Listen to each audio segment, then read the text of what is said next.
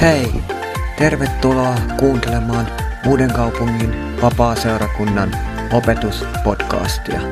Lisätietoa seurakunnastamme saat osoitteesta lahdeseurakunta.net.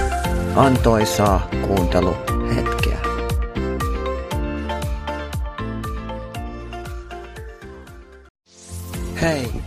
Tervetuloa kuuntelemaan Uuden kaupungin vapaa-seurakunnan opetuspodcastia. Lisätietoa seurakunnastamme saat osoitteesta lahdeseurakunta.net. Antoisaa kuunteluhetkeä.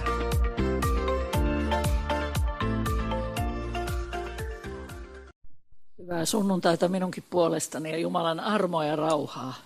Ja heti vapautuksen sana Ossille, että harvoin kuulen noin lyhyttä ja ytimekästä aloituspuheenvuoroa. Ja mielenkiintoista se konehissi oli. Se tuntuu niin tutulta, kuin itsekin asun kerrostalossa. Niin tota, kuinka turvallista se onkaan. Käyttää silloin portaita, jos siis siinä on joku muu menossa, ettei vaan tarttisi. Kun siinä on syvä tilaisuus, ne ei pääse karkuun, niin voisi kertoa vaikkapa Jeesuksesta. Mutta on niin paljon turvallisempaa kertoa hänestä uskovaisille. No niin, leikkisikseen. Rukoillaan yhdessä. Ja toikin oli niin hyvä, kun Ossi sanoi, että kukaan ei tiedä koskaan, että mistä ne puhuu, niin ei tiedä sitä saarnavirta ottaa. Ja mikä hirveintä on, että se puhuja ei aina itsekään tiedä, mistä hän puhuu. Ja, ja tota, näin, näin on tässäkin kohdassa, että kaksi tekstiä on ja katsotaan, puhutaanko molemmat vai kumpi. Mutta se on sana Herran ikuinen. Rakas Jeesus, kiitos, että sinä olet se lihaksi ihmiseksi tullut sana. Meidän uskomme kohde ei ole ensisijaisesti raamattu, vaikka se on Jumalan sanaa, vaan meidän uskomme kohde olet sinä, Jeesus. Elävä vapahtaja, joka pyhän hengen kautta elät keskuudessamme. Mutta sun toiminta on sidottu sun sanaas.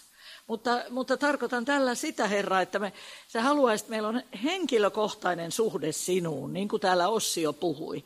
Henkilökohtainen suhde. Et ei, ei ratkaisevaa ole se, miten, mikä suhde meillä on raamattu tai miten hyvin me tunnemme sen niin kuin ulkoisesti. Sanoit aikanaan aikalaisillesi lainopettajille, kirjanoppineille, että te tutkitte kirjoituksia ja niissä on teidän mielestänne elämä. Ja ne juuri todistavat minusta, mutta te ette tahdo tulla minun tyköni. Me haluamme raamatun sanan innoittamina tulla Jeesus Kristus sinun tykösi. Auta Herra nyt tämän raamatun sanan kanssa, että olisi edes yhdelle se rohkaisu.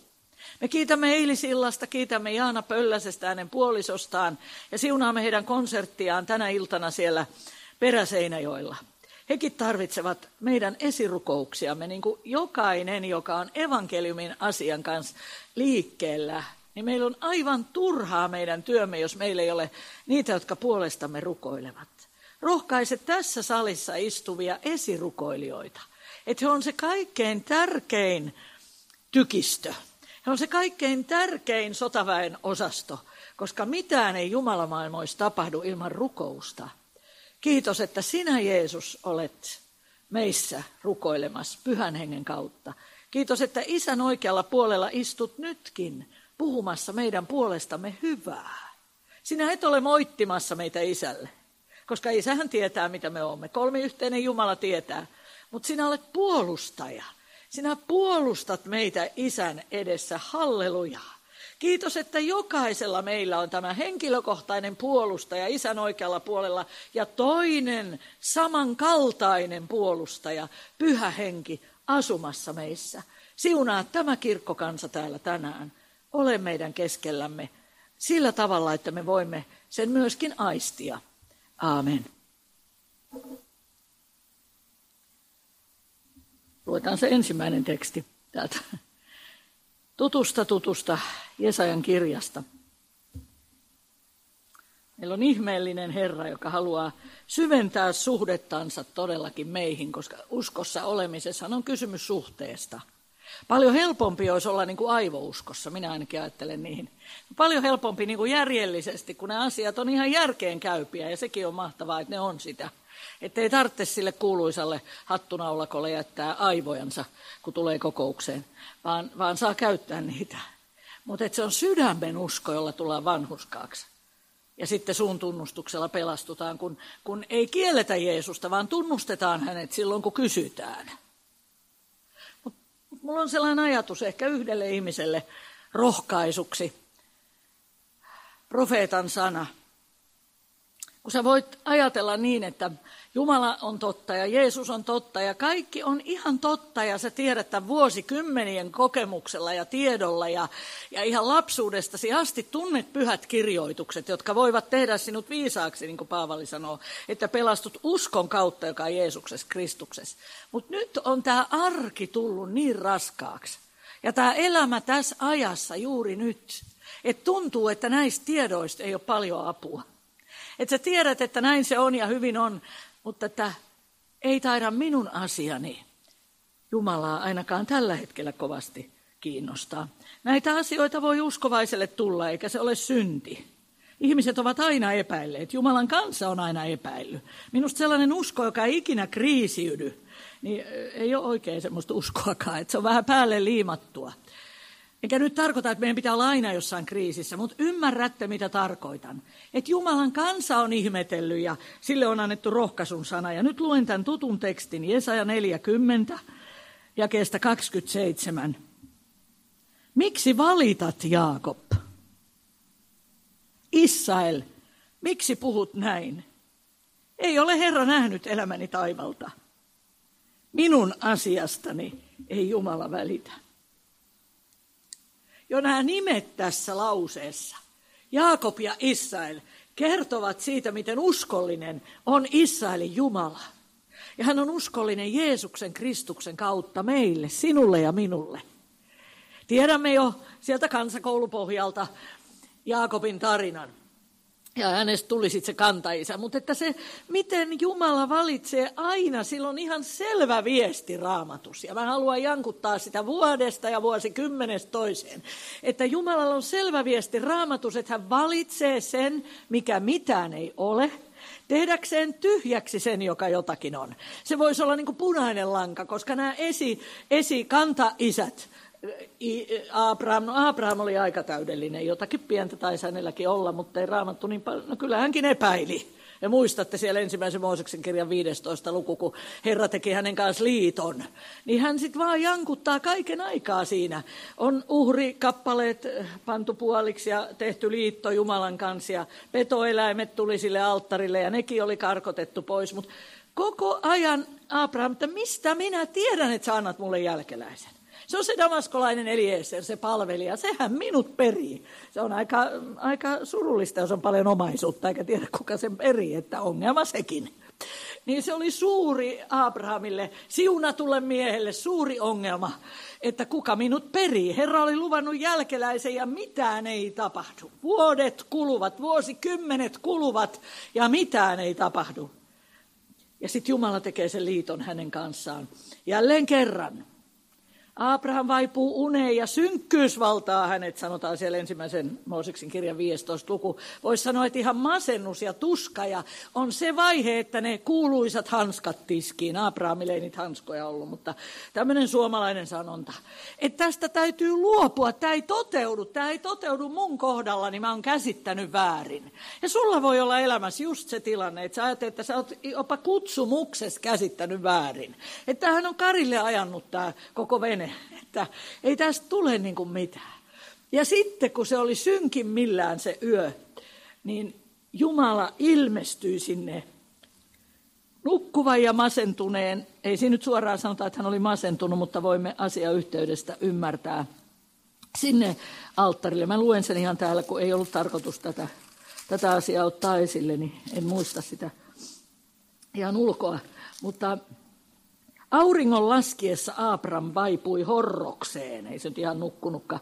Ensimmäinen Mooses 15 ja 12, riippuu aina mitä käännöstä lukee, niin välillä nukutaan ja välillä ollaan horroksessa. Mutta se ei ole pelastuskysymys, siitä ei kannata kiistellä, varsinkaan kun alkukielten tuntemus on hieman suppea. Auringon laskiessa Abram vaipui horrokseen ja synkkä kauhu valtasi hänet. Silloin Herra sanoi hänelle, Sinun tulee tietää, että jälkeläisesi joutuvat elämään muukalaisena maassa, joka ei ole heidän omansa. Heistä tulee siellä orjia, heitä sorretaan 400 vuotta. Huomaa, yhtään jälkeläistä ole vielä tullut. Herran sana ikuinen me lauloimme. Jumalan sana, se, se on vaan niin ja aamen ja totta. Ja ihmisen kannalta jopa kiusallista on se, että Herra vaan julistuttaa sanaansa. Vaikka tuntuu meistä miltä tuntuu. Ja vaikka me sanotaan, että en minä usko, ei toi koske minua, ei, ei, ei. Niin ei muuta kuin Herra vaan puhuu sanaa. Mutta minä rankaisen myös sitä vierasta kansaa, siis Egyptiä, jonka oriksi he joutuvat ja he pääsevät lähtemään sieltä suuri omaisuus mukanaan. Eli taas on ongelmana tämä omaisuus. Sinä itse saat kuitenkin mennä rauhassa isiesi luo ja pääset hautaan hyvän vanhuuden jälkeen. Sinun jälkeläisistäsi palaa tänne vasta neljäs sukupolvi, sillä amorilaisten syntien määrä ei vielä ole täyttynyt. Amorilaiset olivat eräs muun muassa Palestiinaan levinnyt seemiläinen kansanheimo. Tässä amorilaisilla tarkoitetaan kananilaisia yleensä. No niin. Auringon laskettua tuli pilkko pimeä. Ja silloin näkyi uunin savuava roihu ja soihdun lieska, joka liikkui uhrilihojen välissä. Sinä päivänä Herra teki Abrahamin kanssa liiton ja lupasi hänelle – Sinun jälkeläisillesi minä annan tämän maan Egyptin rajapurosta Eufratin suureen virtaan saakka, tämän maan, jossa asuvat keeniläiset, kedasilaiset ja kadmonilaiset, kenasilaisia ne oli, heettiläiset, perissiläiset ja niin edespäin.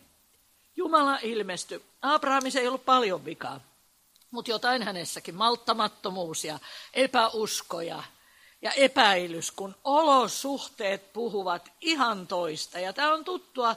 Ja nyt mä en puhu semmoisesta utopiasta, että me vaan uskomme sokeasti johonkin, vaikka järki sanoo ja totuus ja faktat on ihan muuta. En sellaista tarkoita. Mutta se, mitä Jumala sanoo sanassaan, niin siihen saa luottaa.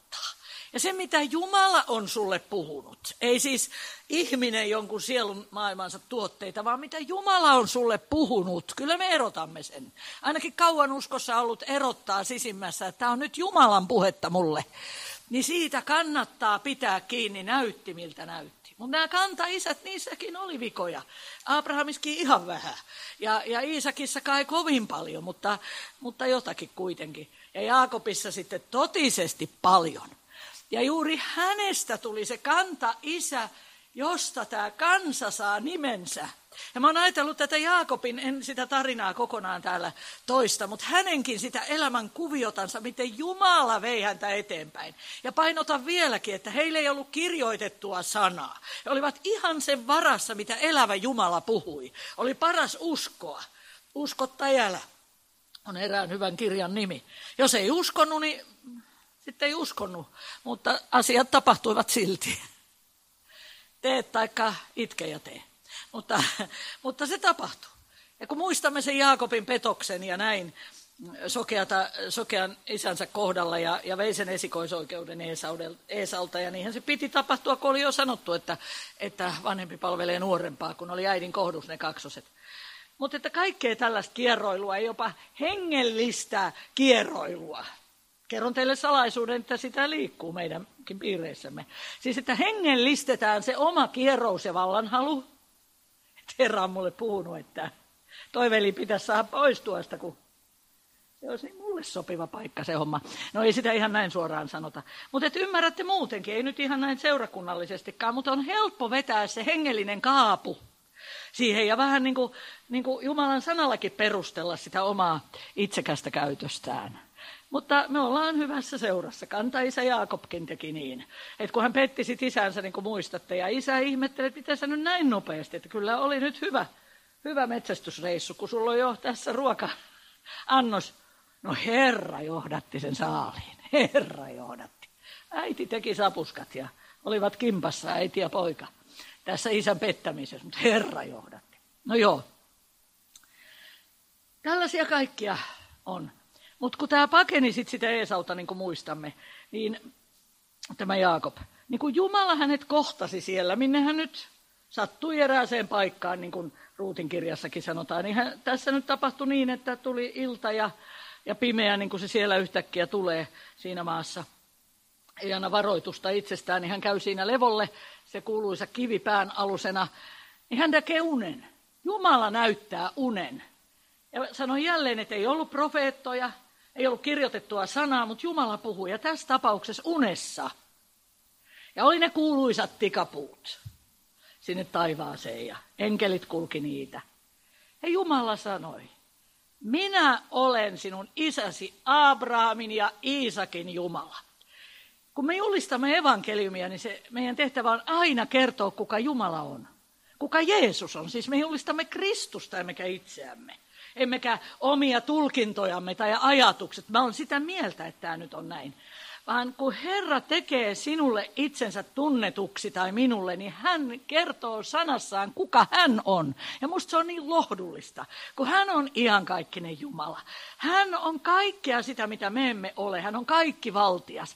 Niin hän vaan esittelee Jaakobille itsensä. Hän ei sano, että minä olen sun isäs Abraham ja Iisakin Jumala, sen Iisakin, jonka törkeästi petit, mutta kiinni jäit ukkoparka.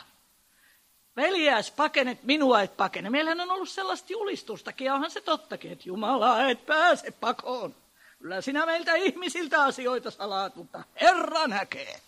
No se on itsestään selvää, että Herra näkee, mutta se ei ole oikein niin kuin evankeliumia mielestäni vielä, sen sanominen.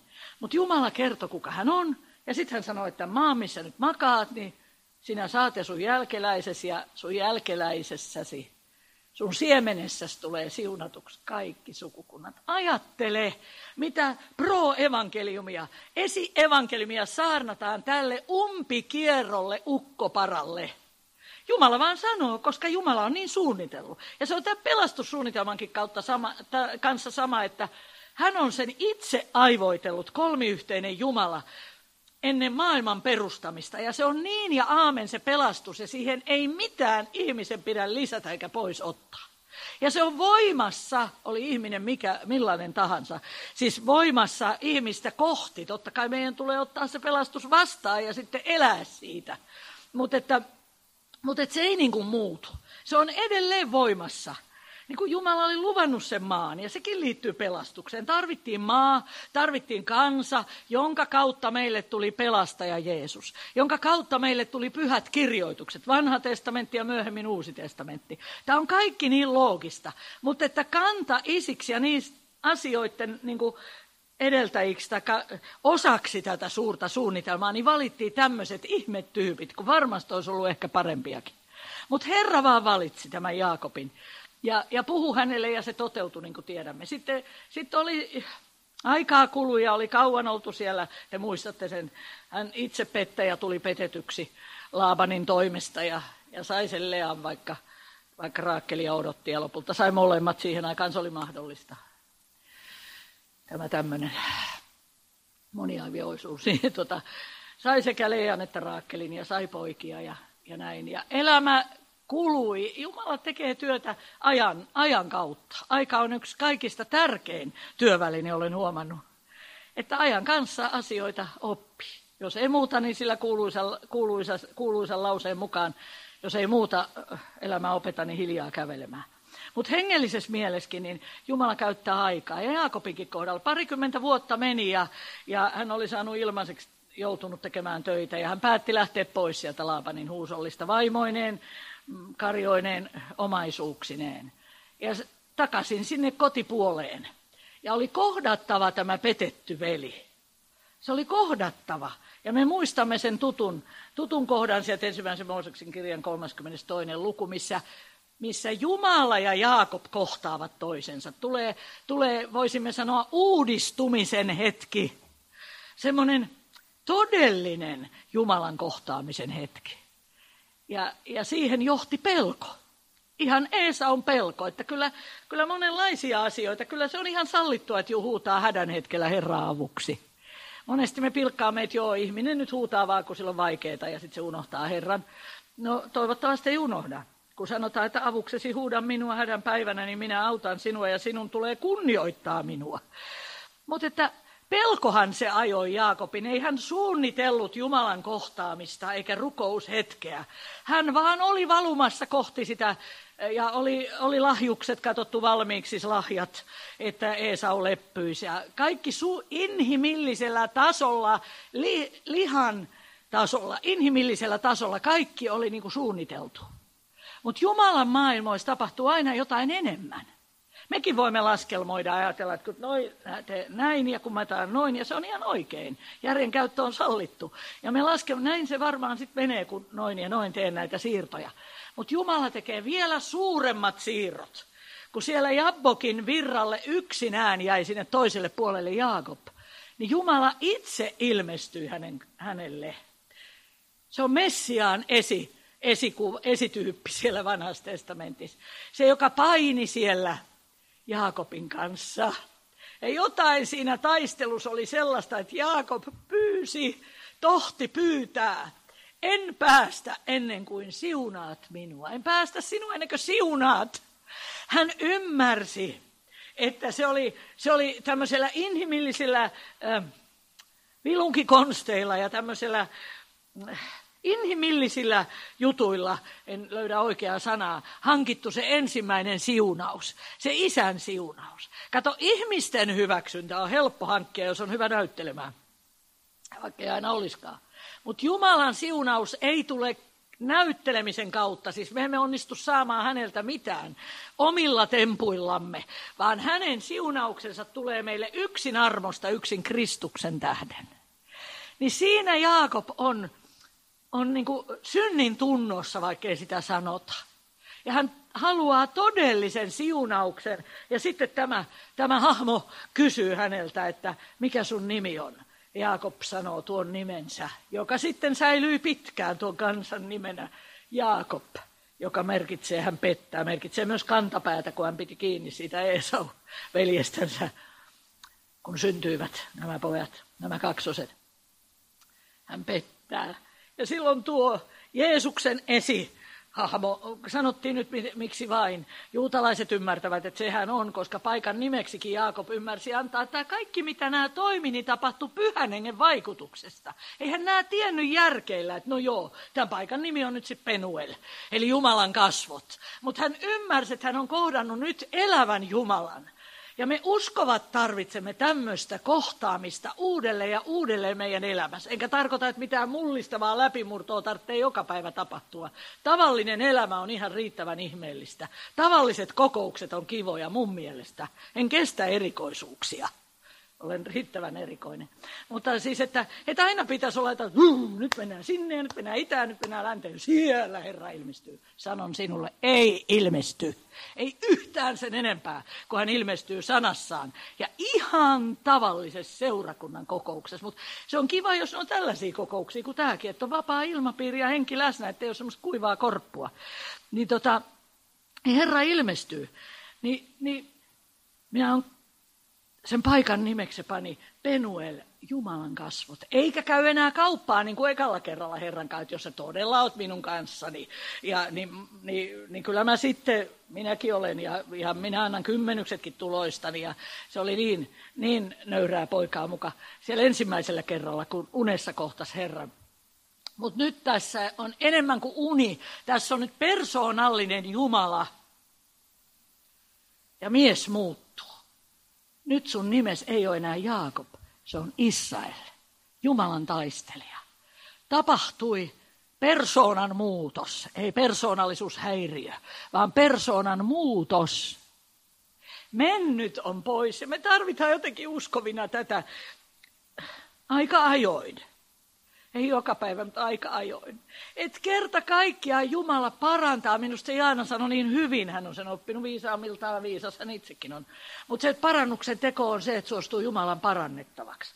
Me tiedämme tietysti kirjanoppineina, että parannuksen teko tarkoittaa mielenmuutosta, mutta eikö se ole mielenmuutosta sekin, että kääntyy Jumalaan päin, kun on painunut sitä ennen omillaan ja sielun vihollisen talutusnuoras.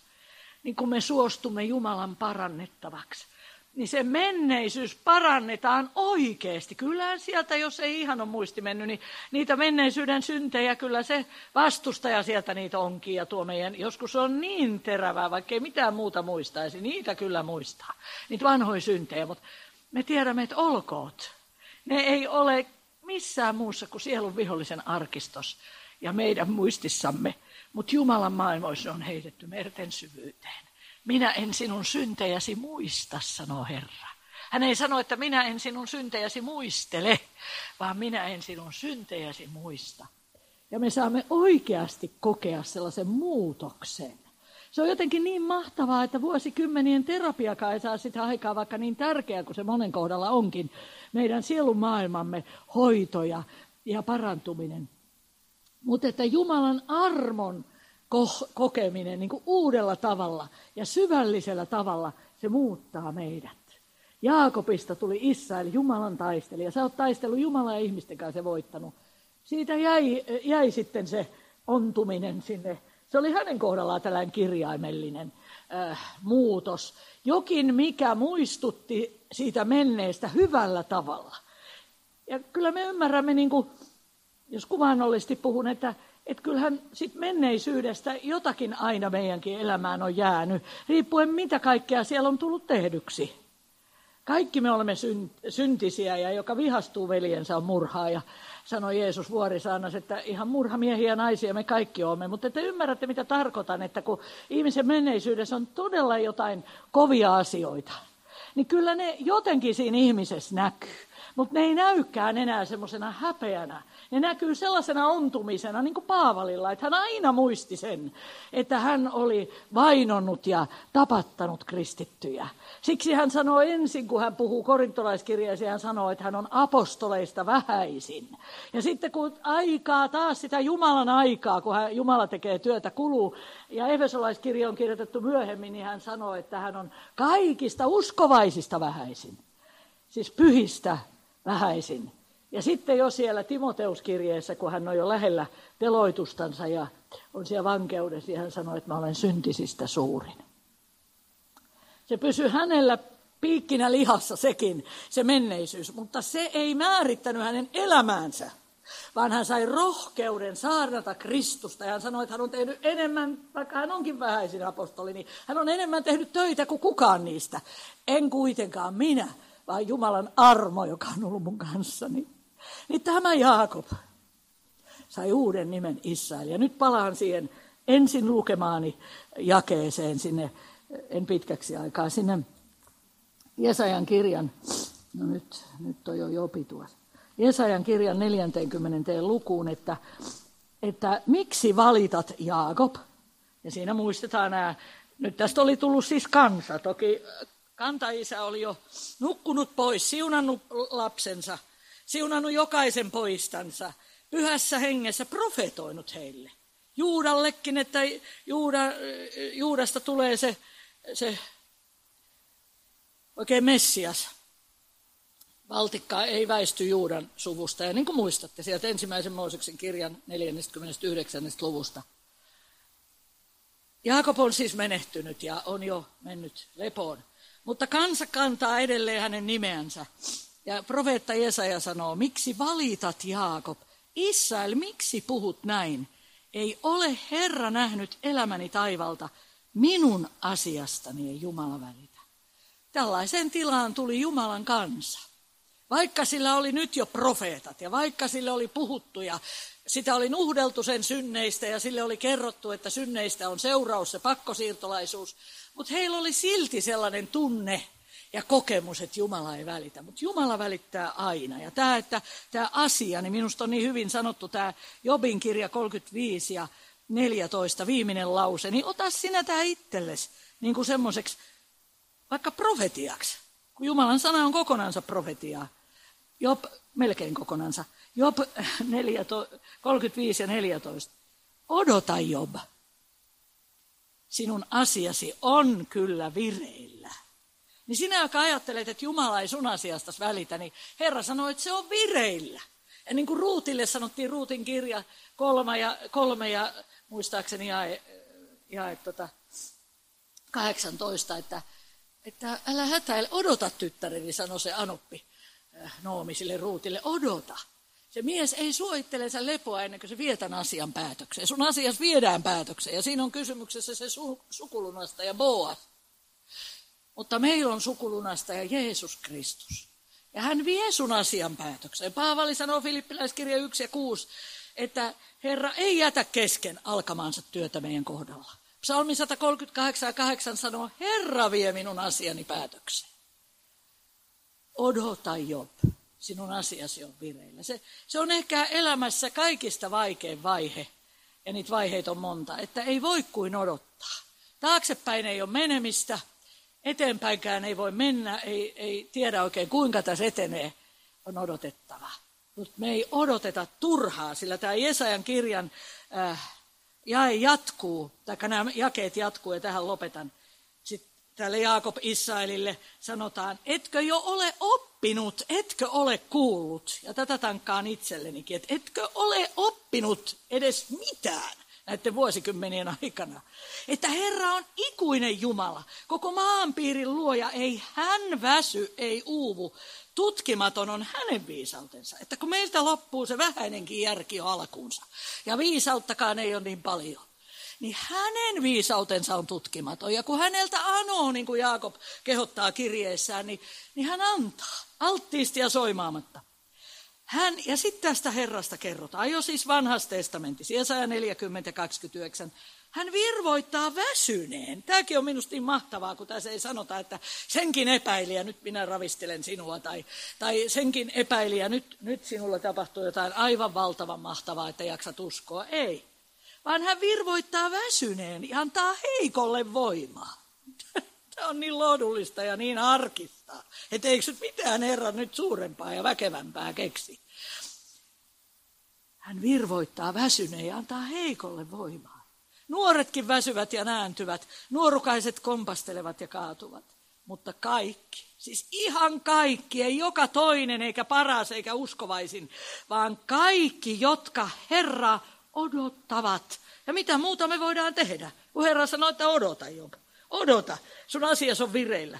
Niin ne kaikki, jotka Herraa odottavat, saavat uuden voiman. He kohoavat siivilleen kuin kotkat. He juoksevat eivätkä uuvu. He vaeltavat eivätkä väsy. En ole mikään kotka-asiantuntija, vaikka olen Kotkan kaupungista kotoisin. Toki Karhulasta. Me karhulalaiset ei ikinä olla kotkalaisia, kuntaliitokset on pahasta. No joo, täytyyhän se Kotkan saada vähän mantereelta maata. Tämä oikein vereen voi levitä, kun Kotka on saari. No joo, mutta että ymmärrämme Kotkasta sen verran ja olemme nähneetkin tuon linnun varmaan useammat meistä. Ei sen kauheasti tarvitse räpytellä ja, ja räpsytellä ja nähdä vaivaa sille lennollensa, niin kuin pikkulintujen pitää. Vaan se kohoaa, se kohottaa siipensä, niin kuin vanhempi käännös sanoi. Se vaan levittää siipensä ja kohta ilmavirta nostaa. Ja tätä on uskovaisen elämä väsyneen uskovaisen elämä. Että Herra nostaa. Mutta kun me onnettomat alamme silloin syyllistyä, meidän oma sydän syyttää, jotkut ihanat uskovaiset sanoo, että lue enemmän, rukoile enemmän, paastoa enemmän. Ja sitten käy sille kuuluisalle tumman miehen hevoselle, että kuolee kun oppii olemaan syömättä. No ei meille nyt niin käy, mutta, mutta me vaata työtä, työtä, tee, tee, tee, suorita, suorita, suorita. Ja just se kierre menee silloin päinvastoin vai jotka odottaa Herraa, vaikka kuinka passiivisesti, niin ne saa uuden voiman. Ja yksi asia vielä näistä nimistä. Kun oli siis Jaakob hän pettää ja Israel Jumalan taistelija, niin Jesaja 44, siinäkin on tällainen rohkaiseva sana alussa, Jesaja 44, ihan eka ihan, että ja nyt Jaakob, minun palvelijani kuule, kuule Israelsi, mainitaan molemmat nimet, sinä, jonka olen valinnut. Näin sanoo Herra, joka sinut loi, ja jo kohdussa sinut muovasi, hän joka auttaa sinua. Älä pelkää palvelijani Jaakob. Nämä kaikki nimet pysyy muistissa, Jumalan mie- mu- muistissa hyvällä tavalla. Hän muistaa meidät tomuksi, hän muistaa menneisyyden, nykyisyyden, tietää tulevaisuuden, mutta rakastaa. Älä pelkää palvelijani Jaakob, sinä Jesurun, jonka olen valinnut. Niin se Jesurun sitten raamatun tuossa alaviitteessä lukee, tarkoittaa suoraa. Ja kun tätä kirjaa luin, niin ajattelin, että ihana. Jumala tekee kierrosta suoran. Ja oikein se väärä, väärä, väärä ja kierro Jaakob, niin Jumala sitä lempinimellä, hellyttelynimellä kutsuu. Että sinä suora, sinä suora Jumalan taistelija, älä pelkää. Jumalan maailmoista katsottuna sä oot täydellinen, vaikka itsessäsi vajavainen, koska Kristuksessa me ollaan täydellisiä. Niin kuin se korkea veisu sanoo, tai laulujen laulu, musta mutta ihana. Musta kuin Keedarin majat, niiden paimentolaisten mustat teltat. Mutta ihana kuin Salomon seinävaate. Ja voi kun me nähtäisiin itsessämme ja toisissamme enemmän, puhun itselleni, sitä Salomon seinävaatetta kuin sitä mustaa keidarin telttaa. Siellä on luonnevikoja meissä on kaikissa, useimmat meistä on aivan siis kerta kaikkiaan pönttöjä. Mutta ihania, Herra näkee meidät Salomon seinävaatteena. Morsian on kuule kaunis, kun Kristus tuli etsimään tänne morsianta. Sekin on sellainen kuva tämmöisestä läheisestä suhteesta. Hän on ylkä, hän on sulhanen. Johannes sanoo, että hän iloitsee sulhasen äänestä. Ei hän ole se sulhanen, mutta hän on sulhasen eli yljän ystävä. Ja hän iloitsee, kun hän kuulee sulhasen äänen. Niin me ollaan kaikki, tässä on nyt sitten se neutraalius, että me kaikki, niin miehet kuin naisetkin, ollaan Kristuksen morsius seurakuntaa. Morsiammia ja se vanha typerä vitsi, jonka aina kerron, on se pelastusarmealaismummu, joka todisti sitten niin palavasti, että minäpä se on Kristuksen morsian. Ja ukot penkis nauroi, että no onpa ruma morsian. Niin sisar sanoi, että no itsepähän valitti. Niin meilläkin on sitten tämä, tämä suunnaton etuoikeus. Ja sinulle ja minulle, Jaakob, Israel, Jesurun, sanotaan. Minä annan vesien virrata janoavalle, purojen, purojen kuivaan maahan. Minä vuodatan henkeni lapsiisi ja siunauksesi vesoillesi. Ja se, he versovat kuin kaislikko, kuin pajut purojen varsilla. Niin yksi sanoo, minä kuulun Herralle. Toinen taas kutsuu itseään Jaakobin nimellä. Kolmas kirjoittaa käteensä Herran oma ja ottaa kunni nimekseen Israelin nimen. Tämä toki tarkoittaa, on annettu Israelille, mutta kuuluu meillekin. Saamme, saamme uskoa, että meidänkin vesojemme yllä, onko ne sitten henkilökohtaisesti meidän jälkeläisiämme tai meidän rukouskohteitamme ja ketä he ovatkaan, niin Herra antaa siunauksen. Ja sieltä tulee tulee niitäkin sitten Herran yhteyteen, pitkä nyt näyttää siltä, että ei voisi vähempää kiinnostaa, sano nuoret joskus 20 vuotta sitten. Kun yrittää nuorisosanastoa, niin aina on, niin kuin, aina on jäljessä. Sano yhteen aikaan, että EVVK, ei voisi vähempää kiinnostaa, mutta se on jo vanha. Nyt ei sanota enää oh my god, nyt sanotaan oh my days. Pitää pysyä ajan, ajan tasalla. No joo, no nyt rukoillaan. Saammeko muistaa sinua tässä yhteisessä rukouksessa, niin se perinteinen kädennosto. Herra, sinua vahvistako luottamaan Jumalan sanaan. Ja rukoillaan sitäkin, että, että todella saisit henkilökohtaisesti kokea, niin kuin minäkin, että Jumalalla on, niin kuin tässä alussa jo puhuttiin, hyvät ajatukset niin Paljon hän on, niin hän on maailmaa. Niin paljon hän on sinua ja minua rakastanut, että antoi ainokaisen poikansa. Ja Paavali sanoi, että kun hän ei säästänyt tätä ainokaista poikaansakaan, niin eikö hän antaisi kaikkia muutakin meille hänen ohessaan. Kiitos Jeesus tästä kirkkokansasta. Kiitos tästä seurakunnasta, jonka tiloissa me olemme. Ja Herra, rohkaise tätä seurakuntaa, että sinä tiedät, mitä seuraavaksi tapahtuu. Ja se, mitä sinä seuraavaksi teet, ei ole mitään huonoa. Sun valtakunta se ei koskaan peräydy, sun armeijas ei peräydy. Sun armeijas, sinun armeijaasi ei riisuta aseista ennen kuin tulee lopullinen rauha. Herra, kiitos, että sinä virvoitat väsyneet. Kiitos, että sinä uudistat meidän nuoruutemme kuin kotkan. Kiitos Herra, että sä teet ihan ihmeitä, että tämän päivän Abrahamit ja Saarat voi olla johdattamassa ihmisiä uskoon. Kiitos Herra, että sulle ei ole ikärasismia. Sä otat kaiken ikäiset ihmiset käyttöös. Ja sä voit parantaa meidän kremppoja niin, että, että vaikka monet jo ajattelisivat, että eikö tuo nyt älyä lopettaa. Eikö se nyt jo älyä?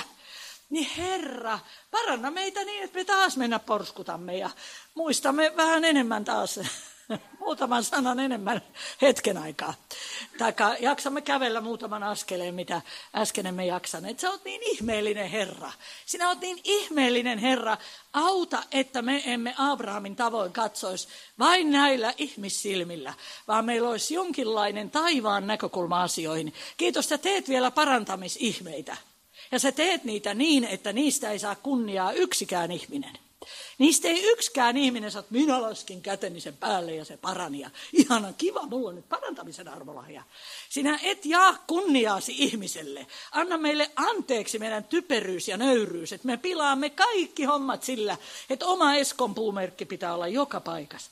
Mutta kun sinä teet ihmeitä, niin se tapahtuu niin, että kaikki tietää, että tämä on Jumalalta. Tämä on sellainen asia, että se ei ole ihminen peukaloinut yhtään.